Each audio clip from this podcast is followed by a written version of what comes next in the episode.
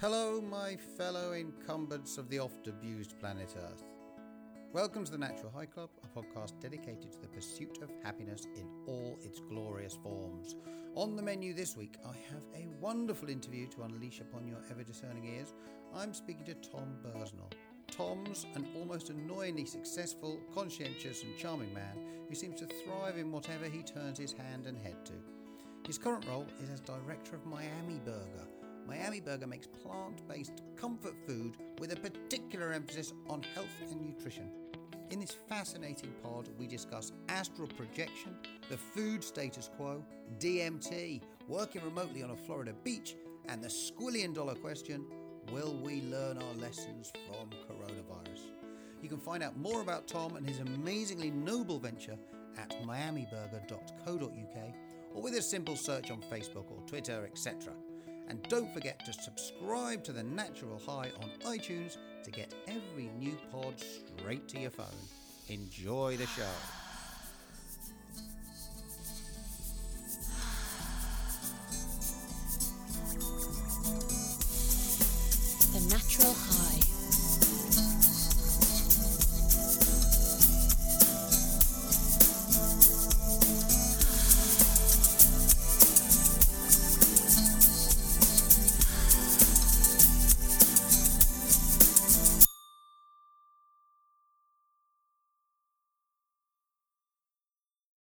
Been in America as well, though, right?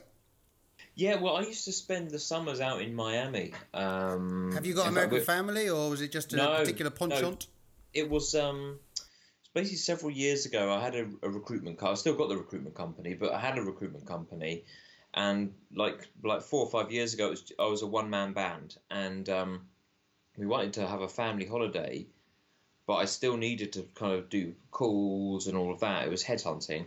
So uh, we found that Miami was a good one. So I could wake up at say five in the morning in Miami, which was ten o'clock UK time, um, work through to midday, which was five o'clock UK time, and then basically have the afternoon off, you know, on the beach with the family and all Love that. So we, it.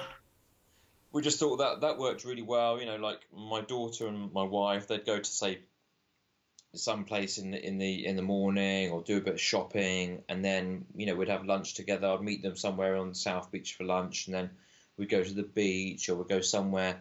So it just it was a nice lifestyle thing. You know, we'd do it for four weeks at a time, and then sometimes we'd go to the Bahamas afterwards. Ah, So it was, so that's where uh, that's where the game the name obviously Miami Burger came from. So. Right. Okay. And is there a particular type of Miami burger? I mean, is it is it famous in those parts? I, I've been to No. Florida a couple of times. Okay. No, no, no. It was just uh, it was just the idea that came came from. It, it was in Miami where I came up with the idea that basically, you know, the vegan food. You know, I, I went vegan because of animal welfare and animal rights. Um, but um, You saw the opportunity as well. Well, it wasn't even that. It was just I, I just felt that the food that was coming out was just a crock of shit in terms of um, the health Oh my god. uh, you know, like the some of these burgers that they were doing were 10, 15, 16 grams of saturated fat. And I thought, well, hang on a minute. Aren't I meant to only be eating 20 a day if I've got an active lifestyle? And I had a desk job at the time. So really, they say if you have a desk job, you whop off a third. So really, I shouldn't be eating more than, say, 13 grams of saturated fat. And I was, and some of these patties before the cheese and before the bun were were 16 grams of sat fat. And I thought, oh, good lord. So, um, so I thought, can we create some stuff without the palm oil, without all the other crazy stuff they put in, and make it healthy. Um, so that was kind of basically what what's what kind of when did you decide then to, to move from headhunting, which was clearly sort of fairly lucrative, into into the food business? Was it a business opportunity? I mean, you're clearly a bit of an entrepreneur. Have you always had interest in food? Well, actually, so I had my recruitment business, um, which which it runs itself. There's there's you know, so I've got staff that do that in London and in Windsor, and after that, I, I got into um, property development. Actually, started buying pubs that were going out of business, and then um, knocking them down and converting them into to housing. And then I got into and then I got into care homes after that. So actually, this was like the fourth my fourth kind of business, and this was a this was the business for, for passion because I turned vegan about five years ago, Why? and Why? Uh, so basically, I kind of had that kind of awakening that you know I thought, you know, I was one of those people that said oh, I'm a big animal lover, Hmm. whilst eating a dead animal, and I thought, Mm. well, and I used to kind of you know have that kind of cognitive dissonance. You go, oh yeah, but but um. You know, it's grass fed, or it's organic, or it's free range, and all the other bullshit Mm. that you kind of try and kid yourself Yeah. and and, uh, and in fact I, I turned vegetarian first and then I turned well first of all I gave up meat but I, I kidded myself that somehow fish didn't feel pain and all of that kind of stuff and then I thought well you know and then someone presents you with new information you go well actually okay uh, you try and kid yourself that and I kind of went down that road so basically it was it was through um, I don't know if you've heard of astral projection but I Yes. had an experience an out of body experience which I've since had again Oh my again god, through- you're such an interesting guy. oh, no, it was crazy. Do, you- know? I was living in the capitalist world, driving fancy cars. You're living where? Uh, sorry. I was living in the capitalist world, you know, Okay, like yeah, it- sure, sure. enjoying the, the fruits of luxuries and all of these other things. And I had this experience which kind of just shattered the whole my whole view of consciousness. And Are you happy that. to describe it in detail?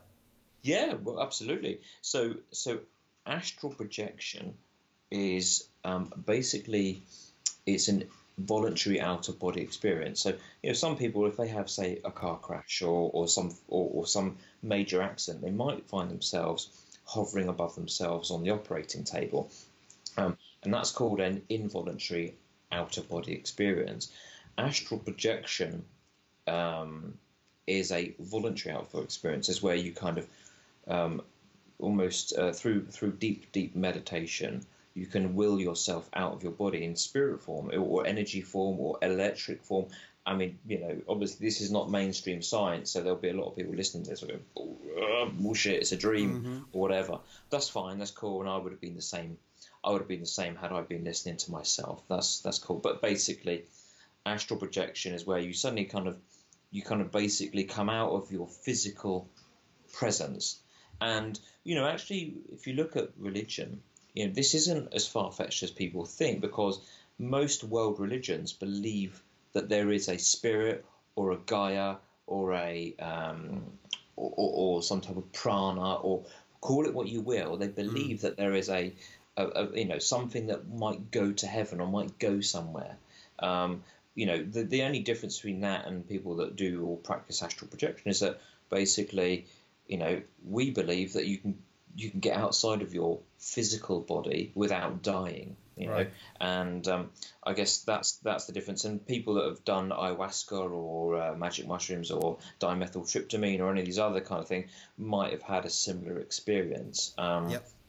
But basically, that the, the bottom line is when I when I fell out of my body, if you like, I, I basically suddenly saw, um, you know, animals, you know, that were across the road, and they were in spirit form. They were in, you know, basically balls of energy, and I looked at my own ball of energy, and it was the same color as theirs. You know, it wasn't that it wasn't that the cow's energy was blue and mine was white. It wasn't that my ball of energy was four times bigger, or it was basically we were all the same energy. We were all connected onto this big grid, this ele- looked like an electromagnetic grid or something, and it it was like wow, and it, it was I just saw um, this feeling of uh, oneness. It was like you know, if I kill you, I'm killing myself, kind of thing. And it was kind of like it was a bit kind of uh, crazy, you know, crazy kind of spiritual. It was like a spiritual awakening and such. So so basically, I came came out of that, and the next, you know, and, I said to my wife when I came, out, I don't I don't want to eat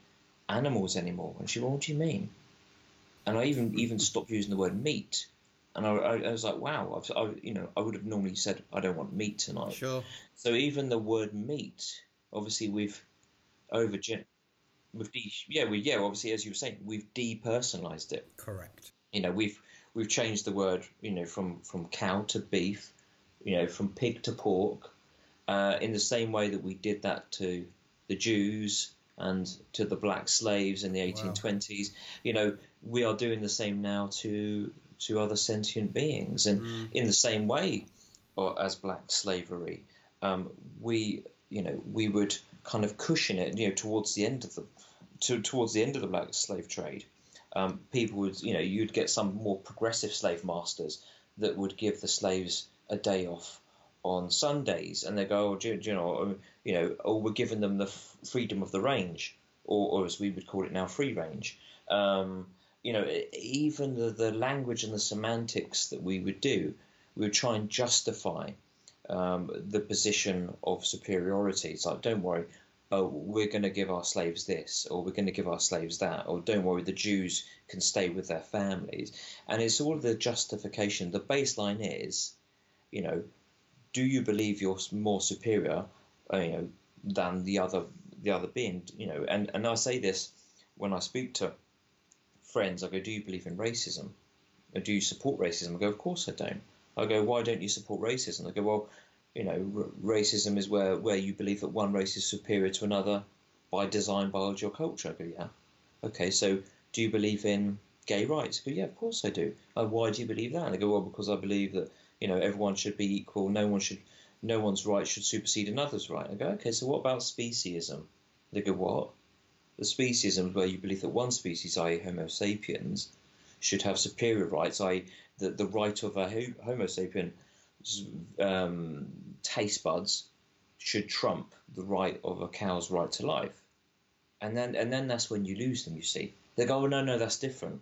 Oh, why is that different to slavery then? Why is that different to racism? Oh, yeah, because racism is, is the same race. Oh, yeah, but they didn't even know what racism was until someone told them what, what racism was. You know, it's like, and it's the same with speciesism.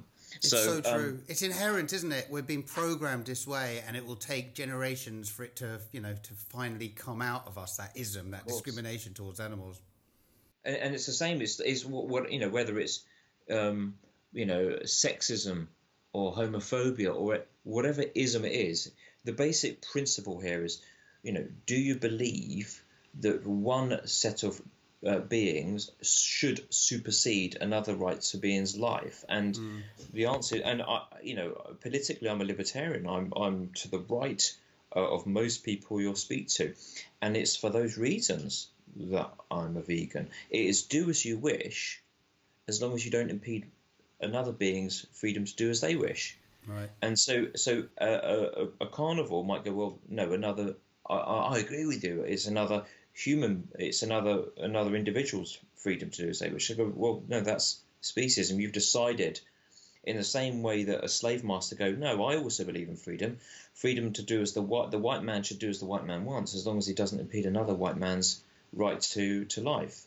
You see, you you like to exclude people in how you define freedom but that's you know that's not how it is. So Why do yeah, we do well, that? Is that are we conditioned that way, or do you think that's an in, in, innate um, impulse? We're co- we're conditioned that way. We were Hmm. we um we're born, you know, and, and the old you know the old um the old test goes, you know, you, you put a baby in a, a cage with an apple and a, a rabbit. They which one do they eat first and which one do they play with? And obviously they they play with the rabbit and cuddle the rabbit and they eat the apple when they get hungry. They don't do the other way thing. So, you know, we sp- we spend we spend decades, you know, teaching kids at school not to harm animals. Don't be cruel to animals. Don't pull the legs off the day long legs. And don't don't hurt um, the little rabbit or the little fly or whatever it is. We teach them at school not to do that, you know. And then at lunchtime at school, we're feeding them dead, minced up animals. I mean, if that's not a definition of cognitive dissonance, I don't know what is. So it's um, it is a strange one, but you know, we've commoditized animals, so we don't even see them. Obviously, we've changed their names as well. I mean, there's some exceptions to that. People go, "Well, you say we've changed their names. What about chicken?" They go, "Okay, so, but but as soon as you go chickens, and you make it plural. I mean, I did this to my daughter the other day, who, who you know, she's a, a meat eater um, because you know the wife and um, the wife and I have different views. I mean, she's ninety nine percent vegan, but it's like the the daughter's found her voice. She's eight years old, and you know, she so. But anyway, cut long story short, I say to her, you know, chickens. I go, do you want some chickens tonight? She goes, Daddy, don't say that. She doesn't like the confrontation. Right. Yeah, but if I say, "Do you want chicken tonight?" it's okay. As soon as I mention chickens, she, she in her head, she sees pictures of you know things with feathers and beaks. Right. Yeah. Yeah, yeah, yeah. But if you say chicken, well, that's that no one says, "Oh, do you want to go to the farm and see chicken?" They go, "Do you want to go to the farm and see chickens?" So Right. actually, there is a there is even on the chicken there is there is a linguistical game that we've played over the generations Right. to ease the conscience, you know, and uh, e- And we, we depersonalize semantically, but we also depersonalize with the way that food is packaged and presented to, that meat is packaged and presented to people as well, because it looks nothing like an animal really by the time it gets to the plate. A of lot course, of the time. and, and and you ask most people, you know, do you want to behead your own chicken and depuck it? They go, God, no, I'd never do that. I'd probably turn vegan overnight if I had to do that. And So it sounds if- extreme, but that's exactly how I would run things. You know, if people want to eat meat, then they should have to kill it themselves. yeah, hunt yeah, together. exactly. Absolutely, and and you get some of my friends will go, yeah, I'd do it. Uh, you know, like yeah, I, I could kill an animal, and do you know what? I'm sure they could, um, because people people do, and but then I go to them. Does that really make? Does that make you a man? Does that does that give you enhanced masculinity? Because there's this kind of thing in society that you know if you're a meat eater, you're masculine, you know, and you're strong. I go well. What's your definition of a strong man? See, my definition of a strong man in society is a man that protects the weak, protects the innocent, and protects the voiceless. Be that little children, uh, be that um, vulnerable elderly uh, or, or disabled. For me, that, that is a strong man, someone who sticks up for those that have no voice to themselves. Absolutely. So, Strength so- is kindness.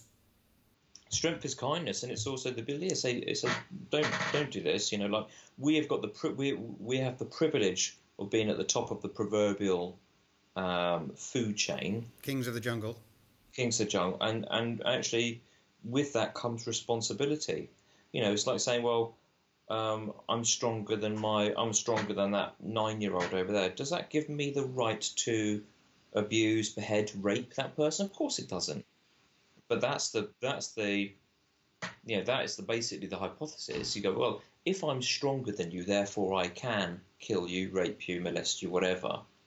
Um, you know, and that's and that's a crazy thing. But you know, this is what this is why people get annoyed with vegans, because you they give them these hypotheticals and they give them these kind of philosophical things, and it kind of rubs people up the wrong way because you you're jarring against something that they've done for 20, 30 years, and they don't like it. And I didn't like it ten years ago.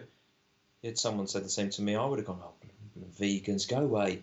You know, you can do what you want to do, but you give. I'm allowed my rights to do what I want to do. You know, and that's the kind of that's the way they say it. But look, I don't have a problem with you eat, you eating vegetables. That's a problem, but you know, I should still be allowed to eat my steak. And I go, yeah, and I should still be able to have a, a black slave. What's wrong with that? And they go, what do you mean? You know, like you just kind of trip them up because it, basically, obviously, they don't see animals, other animals, the same as the human animal, and that's and that's the uh, and that's the issue, obviously. Absolutely. And it comes down to empathy at the end of the day, doesn't it? I mean, again, I think it's been an evolution for most people who've become vegetarians and vegans. And for me, it was having a dog. It made me empathize with the animal world so much more, where, as you say, there'd been so much cognitive dissonance before that. The production en masse and the, uh, the consumption of animal products en masse is causing global pandemics and crises at this point. Are we going to make the necessary changes in the world? Will there be drastic changes? Will we shift the paradigm after coronavirus, or will we just go back to business as usual? I, don't think it's going to be a revolutionary step change, but it but it has. I think it's got some people thinking. Look, I think there is going to be a post mortem analysis on all of this, and at the moment, and I've seen it with some friends. I go, "What caused um, coronavirus?" And they go, um, "Oh no, there's, there's two schools of thought." So I go, "It's the bloody Chinese and their dirty eating habits." Right. Um, not all my friends sound like East East End London. kind of most of my boys, but- impressions, most of my impressions Yeah. sound Cockney. but, um, but they'll go "Yeah, bloody Chinese eating wild wild animal, eating dogs. That's, that's sick. That is. And um, I go so and, and and these people, you know, I, I went past the butchers the other day. There's people queuing outside the butchers. I go, Jesus, oh, has, has, has this has this experience taught us nothing? Um, so there's those people, and then there's the other people that go. Oh, this, this is caused by 5G, Bill Gates, Right. uh, a secret chem lab, and it and it makes me laugh. That that latter one, right? You go, okay, um, bird flu was caused by the exploitation and you know mass consumption of birds. Um, swine flu was caused by the exploitation, caging, and mass consumption of pigs. And you keep going through it and you go BSE or CVJD, uh, and you go and you keep going SARS, MERS, civet cats, bats, Ebola, bushmeat monkeys, um, and, and then you go and then you go to this, and then you go coronavirus. They go, ah, coronavirus. That's chemtrails with a little bit of 5G added to it and a secret secret biochem lab. They go, hang on a bit. What about the other 11 viruses? Oh yeah, that, that no, fine. They're all animals, but this one, no, this one is a secret biochem lab supported by you know Bill Gates Foundation and uh, you know spread through 5G. I'm going. Look, I'm a big fan. By the way, I'm a big fan of conspiracies. I'm a huge fan. I Mm. love a conspiracy, but I don't buy it. And because we've seen the other 11 or so viruses are spread in the same way, um, so. So the problem is, what people aren't doing at the moment is they aren't going to the root cause. They go, "What's the root cause of coronavirus?" They go, "China and their wet markets." Yep. They go, "No, no. What's the root cause though?" Yeah, China and the wet markets. No, the root cause is when you put lots of animals together and you know in squalid conditions and you're eating things you, you're not meant to be eating and they go oh, that's rubbish it's just as they go well what about bse they go oh yeah that's different though what about h1n1 swine flu oh no but that's different though so again people are trying to segment this and partition it in the same way that happened in bse when bse happened everyone goes oh yeah that's cows i'm okay to eat lambs though Right. um, so everyone likes to partition and go, but it's not, you know, it, it's not what it won't affect me because I'm eating this type of thing. I'm not eating wild. Oh, so you're not eating wild? What are you eating? Well, I'm eating uh, mass-produced stuff with growth hormones and uh, antibiotics. Oh, that's all right then. Thank fuck. You you nearly had me there. Thank God you're not eating wild animals. Um, you know, lucky it's you're eating the ones with the growth hormones and the antibiotics. You know, um, We all like to deflect, don't we? We like to deflect the blame elsewhere so that we don't have to make any personal changes. We don't have to change the micro. We just want to change the macro, and we're hoping it's not our Of fault. Of course, of course, and it's it's the basic the basic conclusion here is stop eating dead rotting flesh, whether that's humans or animals or whatever. Stop eating it. You don't need to do that, and so I think there's an awakening here because. Uh, of, of for some people, there, there's a change in mindset, as there was after BSE and stuff. That you go, hang on a minute, I've you know I'm, I'm locked in home now for six weeks. I've, I've got to start eating healthier, because then they also look at the facts of who's who's dying here out of who who's dying. It's people that have got pre-existing conditions, the old. Okay, what are the pre pre-existing conditions? Uh, obesity uh, or, or um, uh, you know morbid obesity. Uh, and then there's heart disease, type 2 diabetes. These are all health related. Oh, and guess what happens to be a group 1 carcinogen? Um, well, uh, tobacco, asbestos, and processed meat. What happens to be the biggest the biggest cause of cancer now? Not tobacco, obesity. Well, what seems to be very high in saturated fat? Well, most animal products. So, um, I think there will be there's there will be in some in some quarters now this kind of thought, but it's not going to be a step change, but it's a step in the right direction. Um, you know, if there are any silver linings um, on on this atrocity, it is that people are going to start thinking about what they put in their body and what they consume and how and how we rear animals. You know, some people won't. Obviously, they'll go back absolutely day one. You know, oh, I'm distraught that Burger King's closed or McDonald's closed. You know, but hopefully, some people will change their behaviours and mindsets. And it needs, and the macro needs to start with the micro, one hundred percent. But also, when you look at it from the other end, there are sort of um, economic forces at play here as well, aren't there? I mean, the fact that the, the slow transition from meat to plant-based food, for example, reminds me of the slow transition from fossil fuels to clean fuel. You know, there's a reticence on the part of the status quo, the establishment, to make those changes because they know that they'll have to take a hit financially in the first instance before they, you know, and they'd rather just carry on, uh, you know, pulling in all of those crazy revenues. For example, you know, big car companies, for example, they've just been totally overtaken now by Tesla, who got their finger out and decided they actually wanted to, you know, have this mission to to create clean clean energy and clean cars. Uh, whereas, and, and they've just they've they've left the other the big car manufacturers behind now, right? Yeah, yeah, mate. They've, they've goaded them. They've uh, they've absolutely nailed them. And the same thing will happen. You know, you see a lot of car manufacturers now. They're moving to vegan leather. Right. Tesla were- Tesla were way ahead of them on that. Uh, now you're seeing Porsche doing it and various others, and it will just trickle down. But it takes one pioneer, Uh, right? It takes one pioneer just to a, a, a disruptor, essentially. Yeah, yeah, absolutely. And it, and it's kind of like, and okay, fine. Like I went vegan because of animal welfare, but um, whether you go vegan because you're concerned about the environment or you're concerned, you know, in terms of the carbon footprint, or you're actually concerned about what you're putting in your body after coronavirus, you want to be more, more healthier. The cow doesn't care. Uh, the reason why you're not going to behead him, you're just happy that you're not going to behead him or, or bolt Yeah. him or or slash him or whatever. You know, he, he you know he'd prefer that you do it because you respect his rights, but actually doesn't really care that you're you know you're doing it because you know you think you want to save the world or whatever.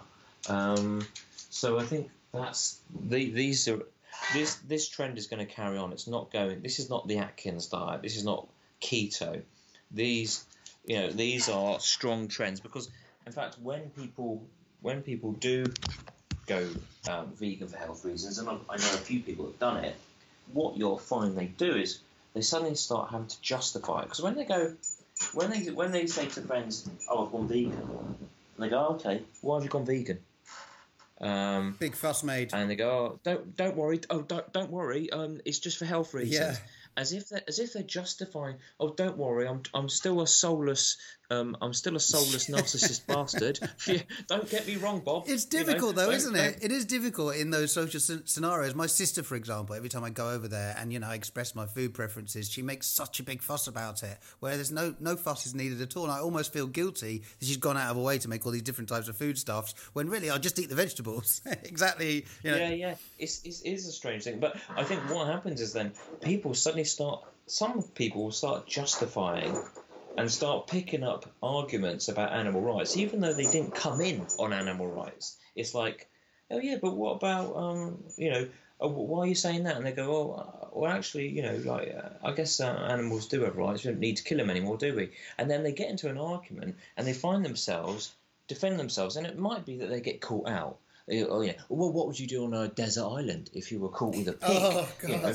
uh, and all of those, all the classic ones. Where'd you get your protein? And what happens is they go home that night from the pub, and they go Google it, and go vegan protein, and they go, oh shit, Right. I didn't know there was more protein in broccoli than there was in steak. Oh shit, I didn't know there was pro- more protein from peanuts than there was in in uh, eggs and whatever. Yeah. Uh, and and then they look up the argument and go, oh shit, desert island argument. How do I get out of that one? Oh shit. Well, first of all, what's the pig doing on the island with me? I'll have I'll eat what he's eating.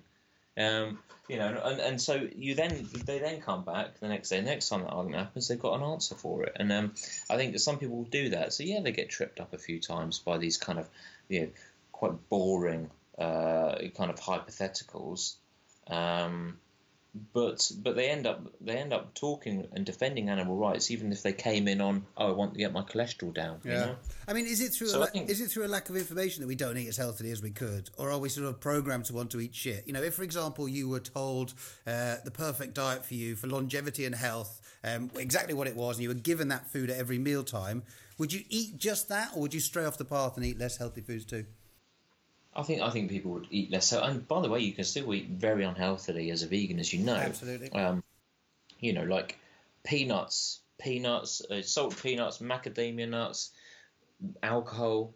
Um, you know, chips, chip shop chips. Um, there's so much, and in fact, any vegan chocolate basically is going to give you a heart attack. Um, and Why? as I talked about earlier, just- Oh, just I mean, you ever looked in vegan chocolate? You'd you'd you'd cry. You'd you'd um, it's just basically coconut oil, and you know Saturated I mean, fats. We, we'll, yeah, saturated fats, huge amounts of saturated fats. Uh. You know, and saturated fat is is you know there's no. You know, when when when other people talk about well, sometimes calories can be good because it gives you energy. Blah, blah, blah. There's no there's no good thing about saturated fats. It is just saturated fat. Um, so anyway, You got any good vegan the- cheese recommendations? Um, my over in America, Daiya cheese, D uh, D I A Y A, Daiya cheese, I like. Um, uh, the the Daiya the Daiya shreds uh, are probably the healthiest ones out there. That's what we used in our test kitchen. Um, so we shipped them over. What are they? Daiya Yep. Shreds. Shreds, Shreds, okay. they're called. I So it's the shredded version is actually healthier than the block version. um, because you know when you have to block cheese up, you you have to make it stick together. It means you have Okay. to put more.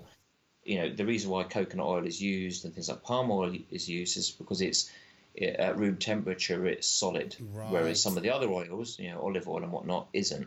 So that's why they use these these kind of um, solid at room temperature oils, and unfortunately they're they're they are by definition a, a lot more unhealthier. So there's that. There's there's a lot more cheeses coming out now. They're more artisan cheeses, like they're made of cashew nuts Mhm. and stuff. They're a lot healthier. Okay. Um, but I don't think we've found the holy grail yet. Maybe that's something we should do in Miami Burgers. Look at cheese, but it's quite difficult in the same way that we've just brought out a dessert, uh, like a little chocolate dessert, and it's very difficult to make desserts, vegan or non-vegan, as health, you know, as as healthy Mm. and tasty, you know, as a treat.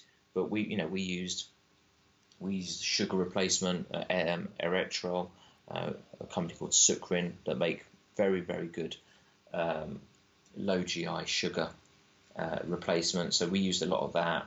Uh, we used, you know, uh, almond milk instead of some of the other more fattening ones. So we kind of tried our best, but it's still, you know, and, and we're, you know, our, our melt in the middle chocolate pudding is still like 60, 70% healthier than a regular one.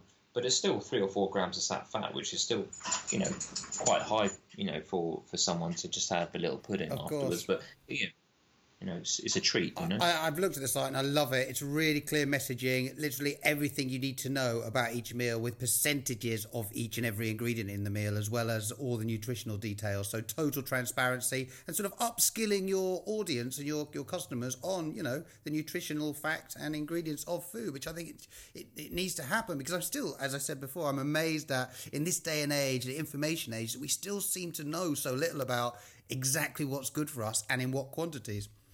But you seem to know a lot about it. So is it? It's a, I've, I've kind of educated over my over the years. since I've you had the business, or or or Um, less before the business, um, I started getting interested in nutrition because I, I, I, I lost about four stone. So, um, I, you know, I got uh, after my uh, my first child, uh, my, my only child at 2011, um, she was born, and I think I was at my maximum weight. That was like 16 stone, and I'm now 11 and a half. So wow, I kind of, yeah, I just kind of, you know, 11 and a half is what I what I should be, and I, ju- I don't know, I just let myself go over the years. You get married, your wife's a feeder, she pummels you with food because she wants to make you less attractive to the opposite sex. I get it. Yeah. You know, it's a great strategy. Well happiness done, love. equals obesity. Yeah, and, and then I thought, "Do you know what, this is not good.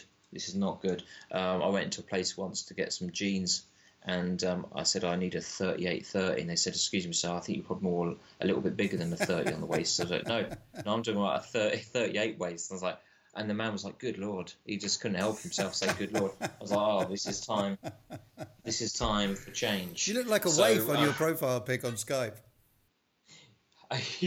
so I am now. I'm okay. I've come through it. But yeah, on the packaging, I mean, we've, you know, I've got a little secret plan basically. And over the next three or four years, we talked about that cognitive dissonance.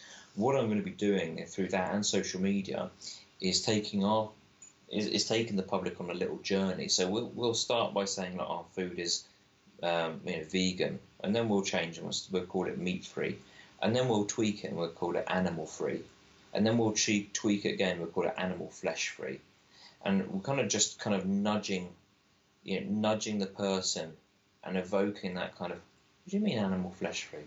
Because you know, again, when you say animal flesh free, people start getting a bit angsty. They go, "What do you mean? You know, uh, you know, what, what are you talking about? Well, that's what meat. That's what meat is. You know, it's animal flesh. Yeah. But you know, So you're going to get more um, militant over time. Yes, we're going to do it on an. eh, We're going to do it in a little a way where we we kind of offend offend as least people as possible. I mean, we will be offending because that's just the nature of the beast. Um, But it's part of the mission. Who eats your food? Do, do meat eaters eat your food, or do vegetarians and vegans eat your food more? What's the market share? Um, do you know, we haven't done the analysis, but we look at kind of who follows us on on Twitter, on, on Twitter and Instagram and all that. And I'd say it's about a 50-50 split. We've got a lot of uh, Slimming World and Weight Watchers fans because you know we're we're very healthy on the sat fat and on the calories. So we've picked up quite a few of those people along the way, which is fantastic. Amazing. It's proper So- healthy so- food, isn't it? I mean, it's in Holland and Barrett, for example, and they don't fuck about. They don't sell. No, they don't fuck about. They, they Yeah, really they don't. They've got stringent criteria, right, for the sort of food they'll accept and partner with. Yeah, yeah, we had I had to fill out loads of forms. You know, does, does it have this type of oil? Is it that? Is it has it got MSG in? So yeah, we we um we, we're in there. We're in. We're just about to launch into Ocado, which is an online retailer Yeah, in the U, them, yeah. UK. You'll know that. Um, we're on Morrisons at the moment, and we're hoping to launch into the, ne- the Netherlands soon. But yeah, I mean, I think we we've got obviously vegan, we've got a hardcore vegan following, but we've also got the healthy ones. We've, we've got we've got people that are big gym buddies that like like the gym. You know. 'cause a lot of our stuff's quite high in protein naturally.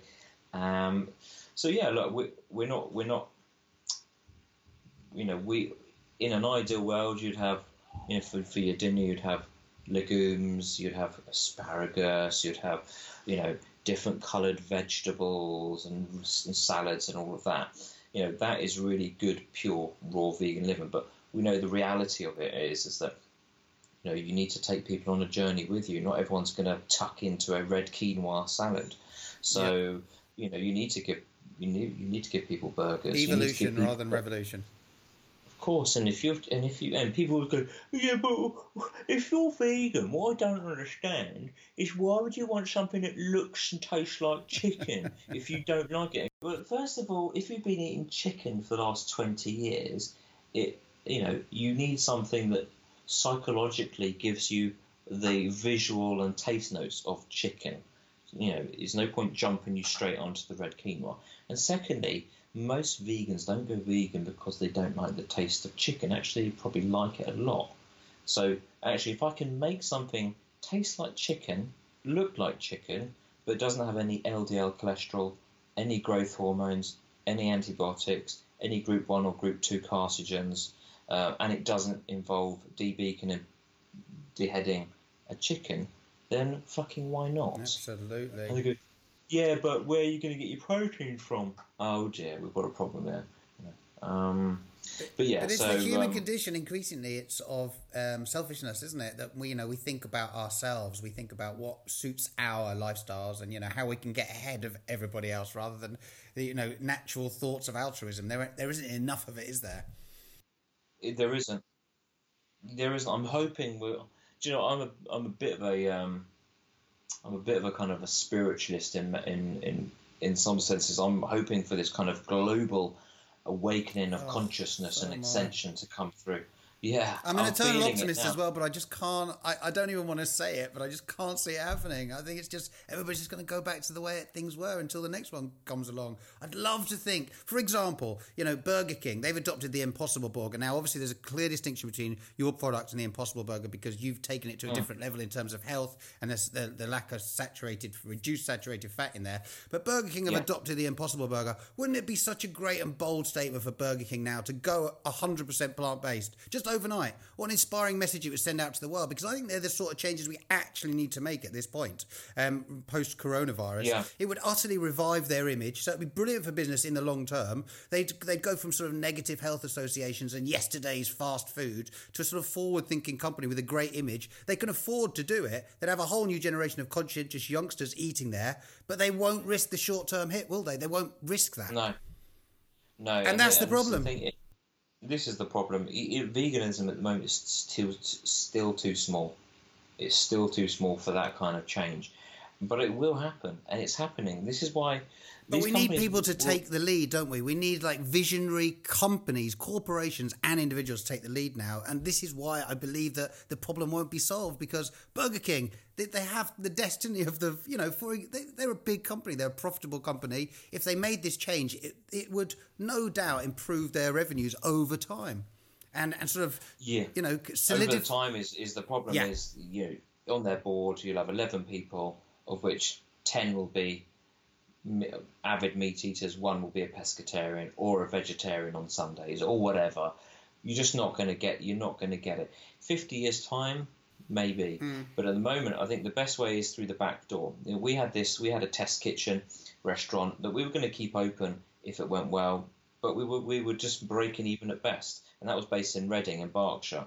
And um, what we realised was actually let's sell to other restaurants. You know, there's no point Right. having a, if you like, a vegan version of a McDonald's when actually very quickly you got you had vegan options coming in all the all the other chains around the area, and then we started getting calls from some of these uh, restaurant chains going, "Can we can we buy your burgers off, off you?" So that's that's kind of then we thought okay. So we then got into you know slug and lettuce, patty and bun. Uh, we're just about to launch into another big burger chain in the UK as well. Um, just before Corona, that that kicked it uh, into the long grass, unfortunately. But this is what happened. You know, so actually, you know, change can come through the back door. And in fact, we saw with with one of our customers, they started with with one uh, burger on the menu, and they now have uh, three vegan burgers on the menu, and that was only that's within a 12 month period, and they've only got 11 things on the menu. So we've taken we've gone from a nine percent share of the menu Wow. to just under 30 percent in 12 months. Nice. So I can see a I can see a time in 10 years time, or even earlier than that, when it's a 50 percent share of the menu. So is that how the business Because- model is that how the business model came about? That so you were just contacted when you had the restaurant saying, "Can we use your your product?" And so it, you shifted the, the pivoted the business model uh, because of that, or was it already in the sort of Well, so basically, it was already in The pipeline. We, we were pivoting it, yeah, in the sense that we were doing it more on in started having conversations with supermarkets. So we said, Look, let's get these out into retail, and at the same time, we then got a call from one or two restaurants saying, could we serve your burgers and white label them? You know, so we don't want to call it Miami Burger, you know, and we don't have an ego. That's fine. You know, we don't have, we don't have to have little uh, flags on top of the burger. If you want to sell our burgers and you want to call them your own burger, we don't have a problem with that. Um, so that's how it happens. You know, so we don't demand that. You know, so if, you know, on on various menus, we're in a lot more chains than people know, but it's because they don't want us on the menu because they want to call it their own, and that's again that's fine. But it came about as once once we got one or two calls, we thought, oh geez, okay, there's a business here, mm. and we got to the point when we were selling through one burger chain, we were making more money than per week selling to to that burger group than we were making in our own restaurant wow. and it was and I was spending 70 percent of my time in that restaurant, and two percent of the time on fulfilling an order Wow. and selling the, selling a pallet.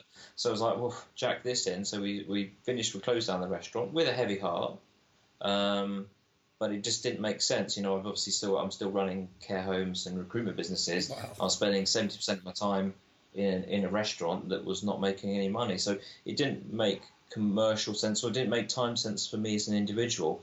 And so we thought, well, let's let's share our burgers far and wide into every possible pub chain and group around the UK, and let's get it into people's homes. And so that was kind of you know ever since then business has been going great. Um, but when it was just a restaurant, it was terrible. Amazing. Your wife was saying to me, "Why are you spending seventy percent of your time?"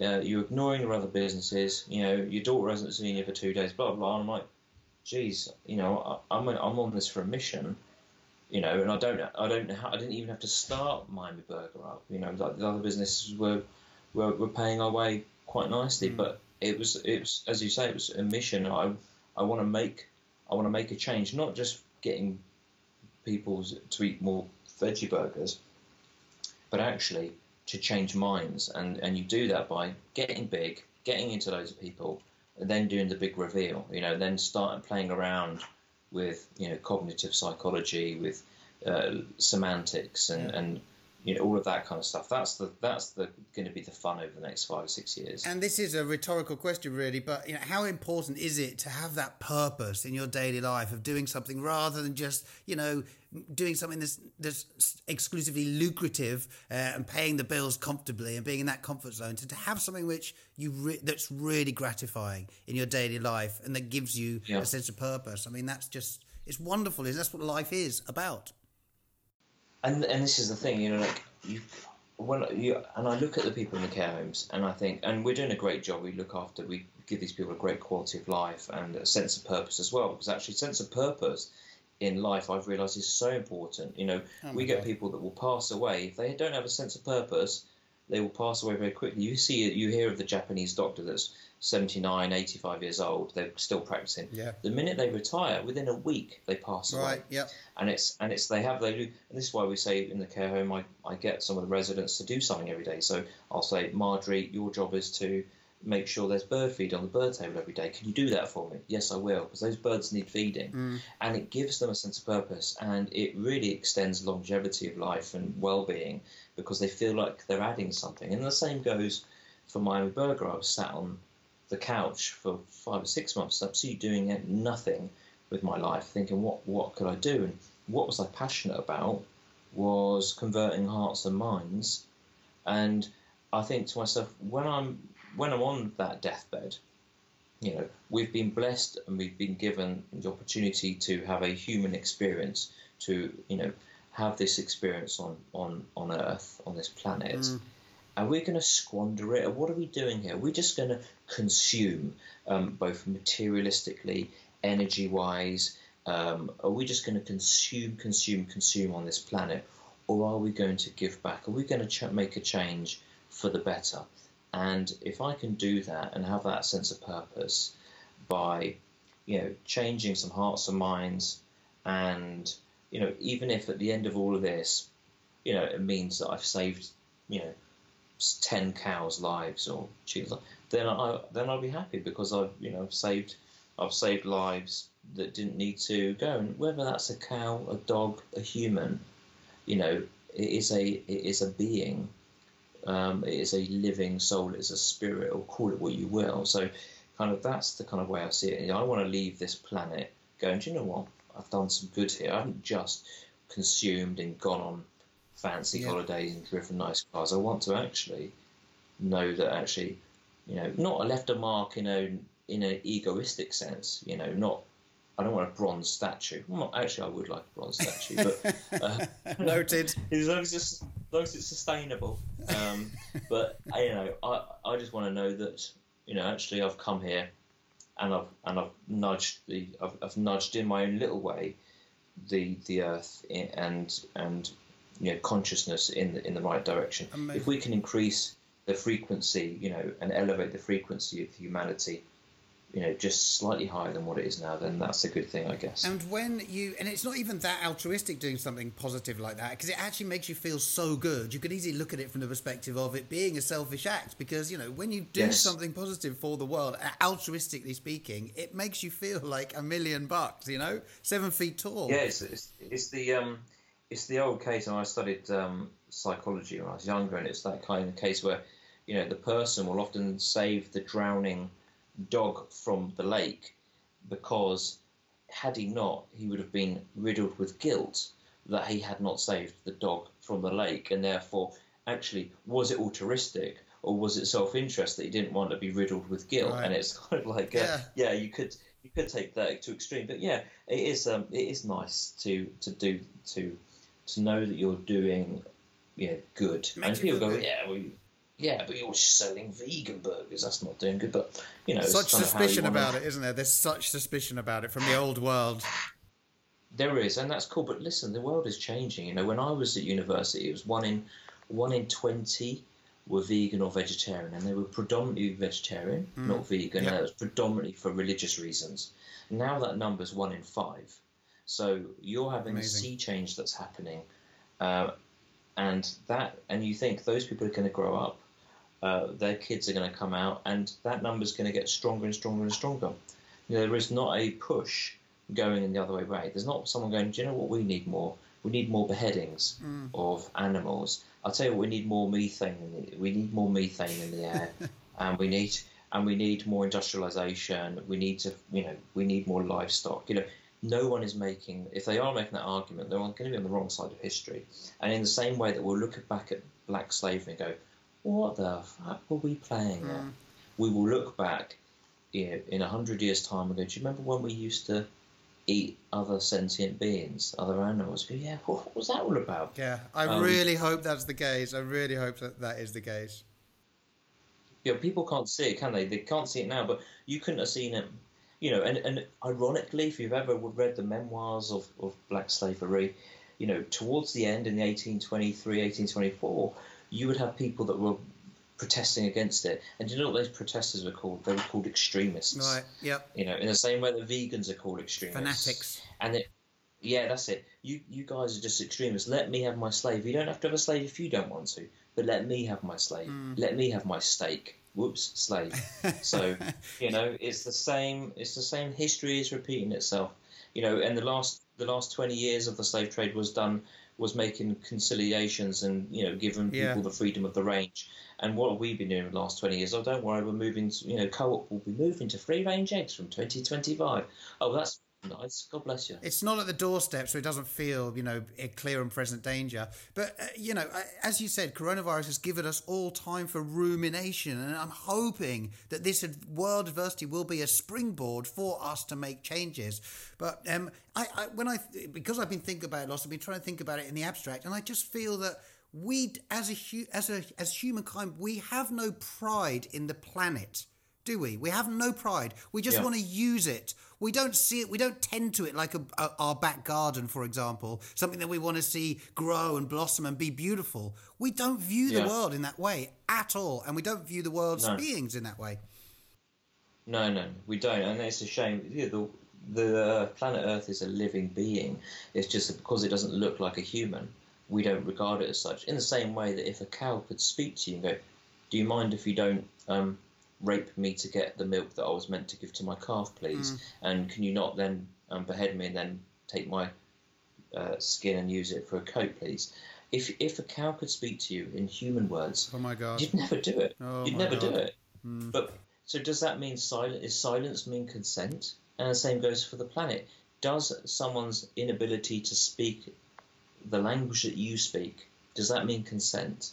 Because if it does, crack. Let's crack on. I'm going to go to another country and rape and pillage them Yeah. because I can't bloody understand them. You know, and it's kind of well, that's different though because it's a different animal. Four legs good, two legs bad, and all that kind of stuff. You know, so um, so yeah, it's. I mean, I, I do have hope for humanity, but I think it's going to be a bit slower than I than a lot of people. A lot of people are waiting for a big bang, and I don't think it's going to happen that way. It needs Yeah. to be slower. But yeah, I mean, will we will we get into new habits now though, or we, will we just become desensitized again really really quickly to to how fragile we are? Yeah, well, I think I think a lot of people will make the change, and we, we've we've had some really really good sales over the last few weeks. I was going to ask you that. Yeah, I mean, food Yeah. businesses, a lot of them are thriving if they're they're sort of modern food businesses and they're able to send their foods to supermarkets, for example. Well, frozen food has done well, and we're fro- well, all of our food is frozen. And what's actually happened is that, is that accidentally, you know, when everyone was all rummaging through the freezers and looting, if you like, everything that was in, oh, I'll get some Aunt Bessie's Yorkshire puddings, I'll get this, I'll get that.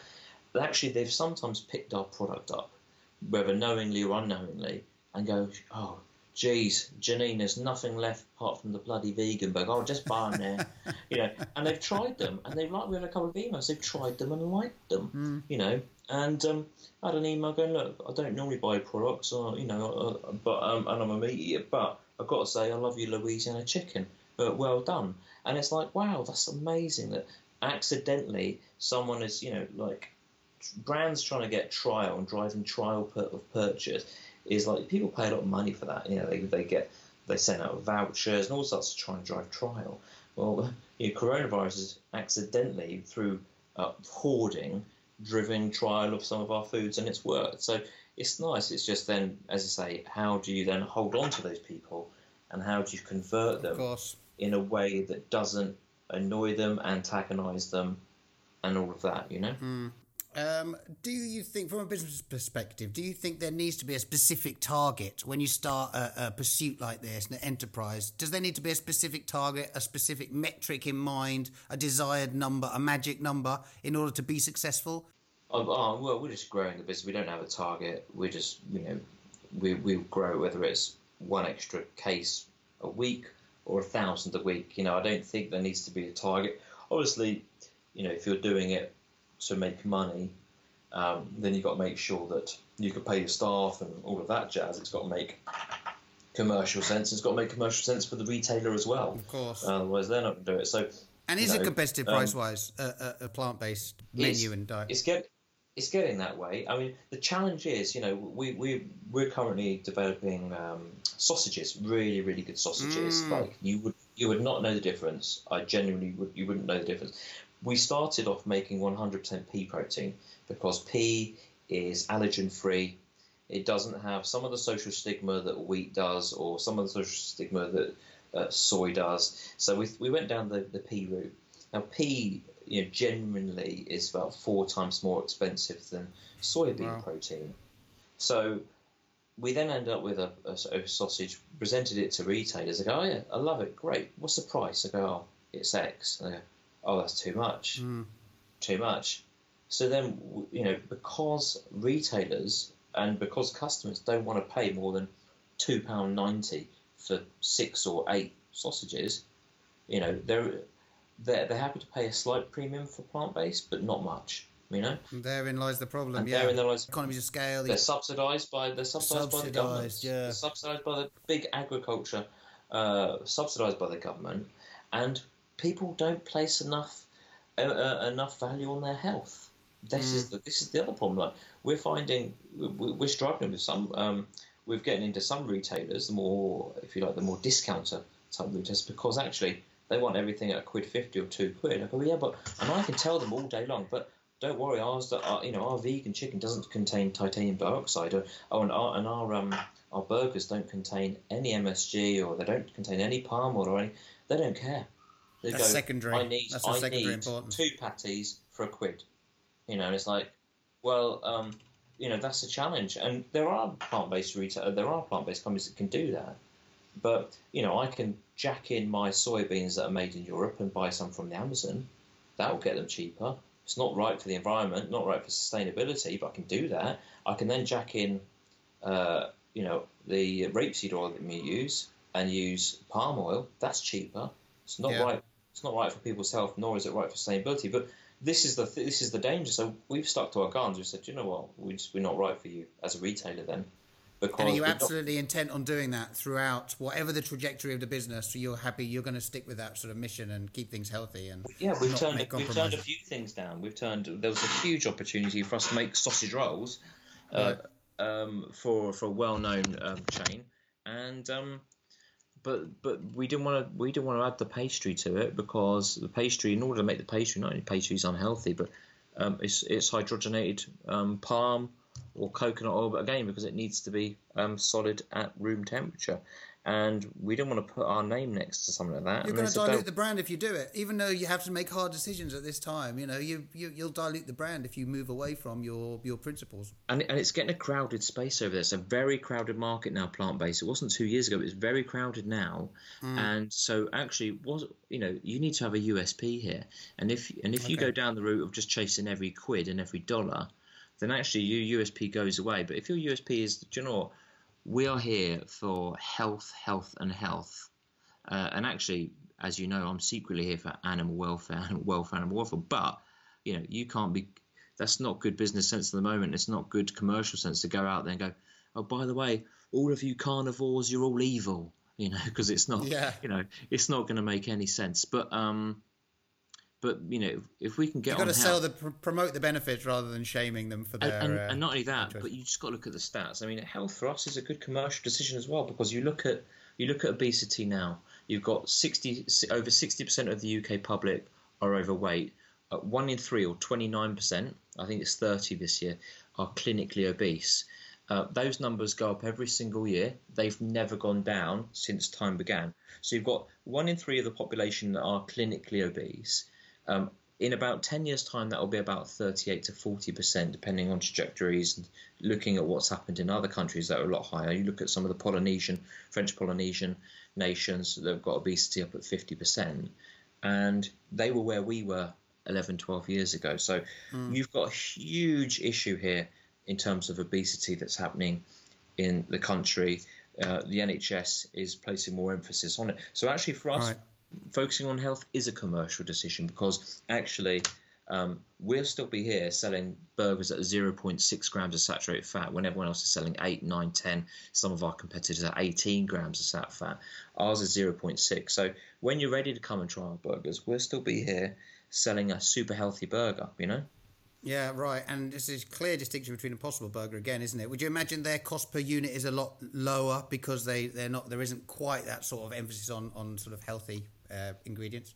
Um, do you know what? I don't know. The thing, the difference between us and Impossible and Beyond, Impossible and Beyond have tried to mimic um, beef to the absolute nth degree in terms of taste. I, you know, we we don't, you know, Taste they, and texture. They just want to completely clone it. they just want to completely clone, which is cool, which is great, and hats off to them. We're we're going down a slightly different route. Um, whilst ours tastes very very similar, it's not it's not going to give you that absolute Angus steak uh, burger. And the reason for that is because in order to do that, you need to add a lot more saturated fat, and you need to add a lot more um, other things in there. Like you know, Impossible Burger's got the soy hemoglobin, the soy uh, leghemoglobin in it, which is a GMO. Uh, this is why it's not in the UK yet. It's because it's got GMO in it, and um, so whilst it's in it's in places like Singapore and the US, it, it's not in Europe yet. They filed for it though, but we don't want to go down the route of putting um, that particular GMO um, ingredient in ours because it's been linked to various um, cancers, colon cancers. So there's been some studies. So we're shying away from that. Um, I'm not saying that uh, those guys, you know, and, and their ingredients got that in it, but it's for us. It's a personal choice.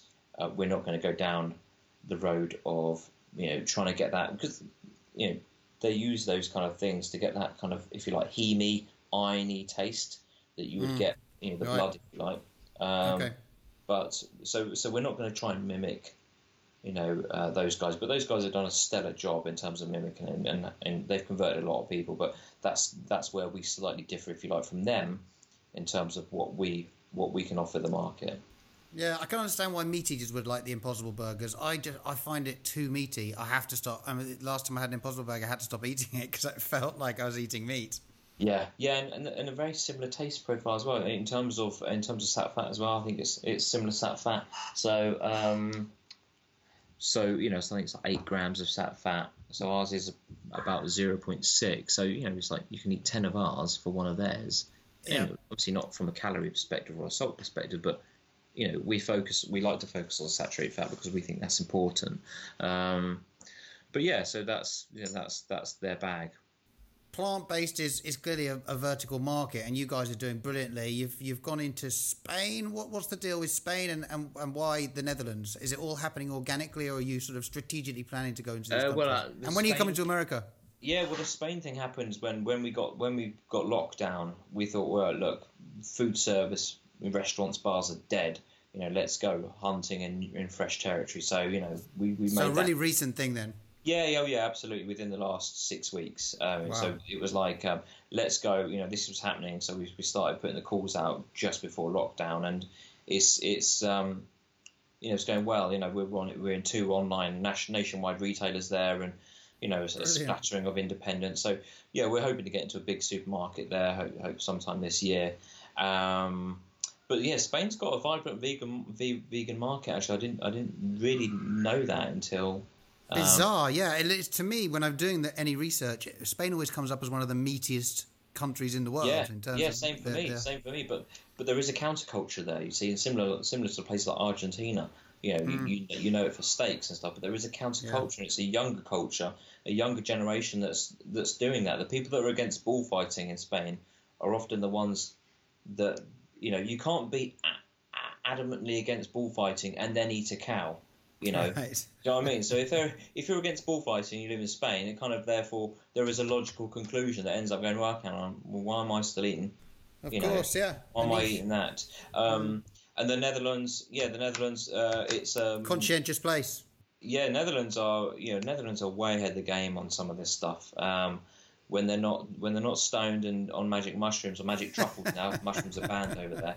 Um, they are um, yeah they're conscientious. So um, I think there's big opportunities in, in the Netherlands. We want to come to the US. We've we've had some, we've we sent some samples to a couple of big uh, a big fast food chains over there last year. Uh, they decided to go with um, you know the Impossibles and the Beyonds of the world. So yeah, I mean it's it's expensive because we've got to ship it out there frozen. Um, So that adds a cost in the same way that Beyond is more expensive in the UK because it's adding a cost across the across the ocean. We're similar to that, but you know, so we we're definitely keen to be in the US and Canada. We've just got to find you know a good distribution partner that can um, that can get us over there because I think Make it happen. yeah, yeah, I, I think America are ready for a, a very healthy burger. You know, we we we would poo on everyone in terms of the health credentials there, and I think that's what. In the moment, people can go, yeah, but you talk about impossible or beyond, but look at look how much sat fat, look how many calories there are in it. Well, you know, if you can compare us to those beef burgers, that's where we'll nail them. You see, um, totally. And Americans are getting more health conscious. And you know, look, we always think of America as such a meat-loving country, and it is. But there's 320 million people here, and you know, there's there's there's, you, there's definitely enough market share for plant-based food out here. It's the same with wine. My company that I work with has started importing natural wines from Europe, and um, you know, I was initially concerned, apprehensive, thinking, well, you know, the California winemaking industry is, is huge and it's it's it's burgeoning every month. It's getting bigger and it's amazing wine. But of course, there's still always a niche for alternatives. Absolutely, yeah, yeah, especially in the wine market. That over the next ten years, I think there's going to be more a, a great push to for biodynamic, organic, low Absolutely. tannin, independently produced as well. Maybe we'll yeah. move back towards that again. Yeah, yeah, absolutely. Never say never. How's coronavirus affected Miami Burger's day to day existence in general? Have you found that this is one of the few companies that's actually thriving, or have you had your own challenges? Uh, so on the on the food service side, restaurants, bars, obviously that's virtually dead. So that's mm. a challenge for us. On the retail side, uh, it's you know it's going well, but it could be going better because the the social distancing in the supermarkets has meant that you're not getting floods and floods of people in there now. It's less people down the aisle. So actually, main estate grocery retail is down about 15, 20 percent. But we're doing we're doing well. You know, it's um, it's just we're on hold at the moment in terms of you know making some of those other big moves into the likes of Ocado and whatnot. We're frozen. You know, they don't want any new lines, any more complications in the supply chain. So, yeah, it's um, you know we're we're in it for the long term, not the short term. So you know we'll we'll, we'll get there. Brilliant. You've been so generous with your time, and I could speak to you for hours. I'm going to fire a few more questions at you, and then I'll, I'll wrap it up and let you get on with your busy day. Great, thank you. Um, in 100 years' time, do you think we'll look back with disdain about how people used to eat meat? Yes. Amazing. In 100 years' time, do you think we will uh, believe that plants have feelings and stop eating them too? Ugh, God, that's a question, isn't it? Uh, there's talk of that already. Um, I don't think, no, not not in the same way. I think, and, it, and I think if you do go down that road, then actually, you know, most of the plants at the moment, if you like, soybeans are are grown and given to livestock. So if you if you if you are worried about plant sentience, then then stop eating animals because it, because they're grown right. and given to cows. So yeah, good perspective. Um, who's the most fascinating person you know and why? I think there's a few. There's uh, Terence McKenna, Joe Dispenza. Dr. Joe Dispenza is really uh, very very bright. Gregg Braden. Uh, these are probably random people no one knows about, but maybe they can Google them. This is exactly why I do the podcast to, to you know expose these sorts of references. Yeah, yeah. So they're they're all very very interesting people. I think. What's the strangest thing you've ever seen? I suppose we, we've already delved into astral projection. Perhaps that was it. Astral projection, yeah. D- astral projection. Uh, if you've ever done di- dimethyltryptamine or ayahuasca, uh, and and poked your head through the veil into another dimension, that's wow. quite that's quite interesting as well. You've experienced it then? Yes. Wow. Obviously, legally in a legal country, would never want to do that in the UK, of course. God, you had no, shamans and everything. Yeah, oh yeah, absolutely. Wow. Um, so yeah, so that those those kind of things are absolutely, you know, they don't they they kind of complete ego destroying. Right. Um, don't have fear of death. You know, love of life and all you know, that. Is, I've, I've never taken ayahuasca and I'm really intrigued by it and I think I will do it at some stage. I've you know I've tried psilocybin and magic mushrooms and all that sort of stuff and you do get such an incredible feeling of clarity and, uh, and a stripping of the ego when you're doing the mushrooms. But I always find that that wears off. I've heard that ayahuasca can give you can leave some sort of permanent inspiration and different perspectives. Yeah, so I've, I haven't done ayahuasca, but I've done DMT, which okay. is obviously the active uh, component yep. of that. But yeah, I mean, uh, yeah, I'll, I'll psych myself up to do ayahuasca one day. But you know, I don't know. Often, some people you know go to plant medicine because they've got some kind of issue in their life or trauma that they want to resolve, and I don't have that. You know, I'm, I was you know I had a fairly normal life, so I, you know I don't want to go into something and just uh, get beaten up by some type of space entity because I was just pondering. I thought I'd just do it for seven hours. So I'll go there when I need it, when it calls me, so to speak. I think.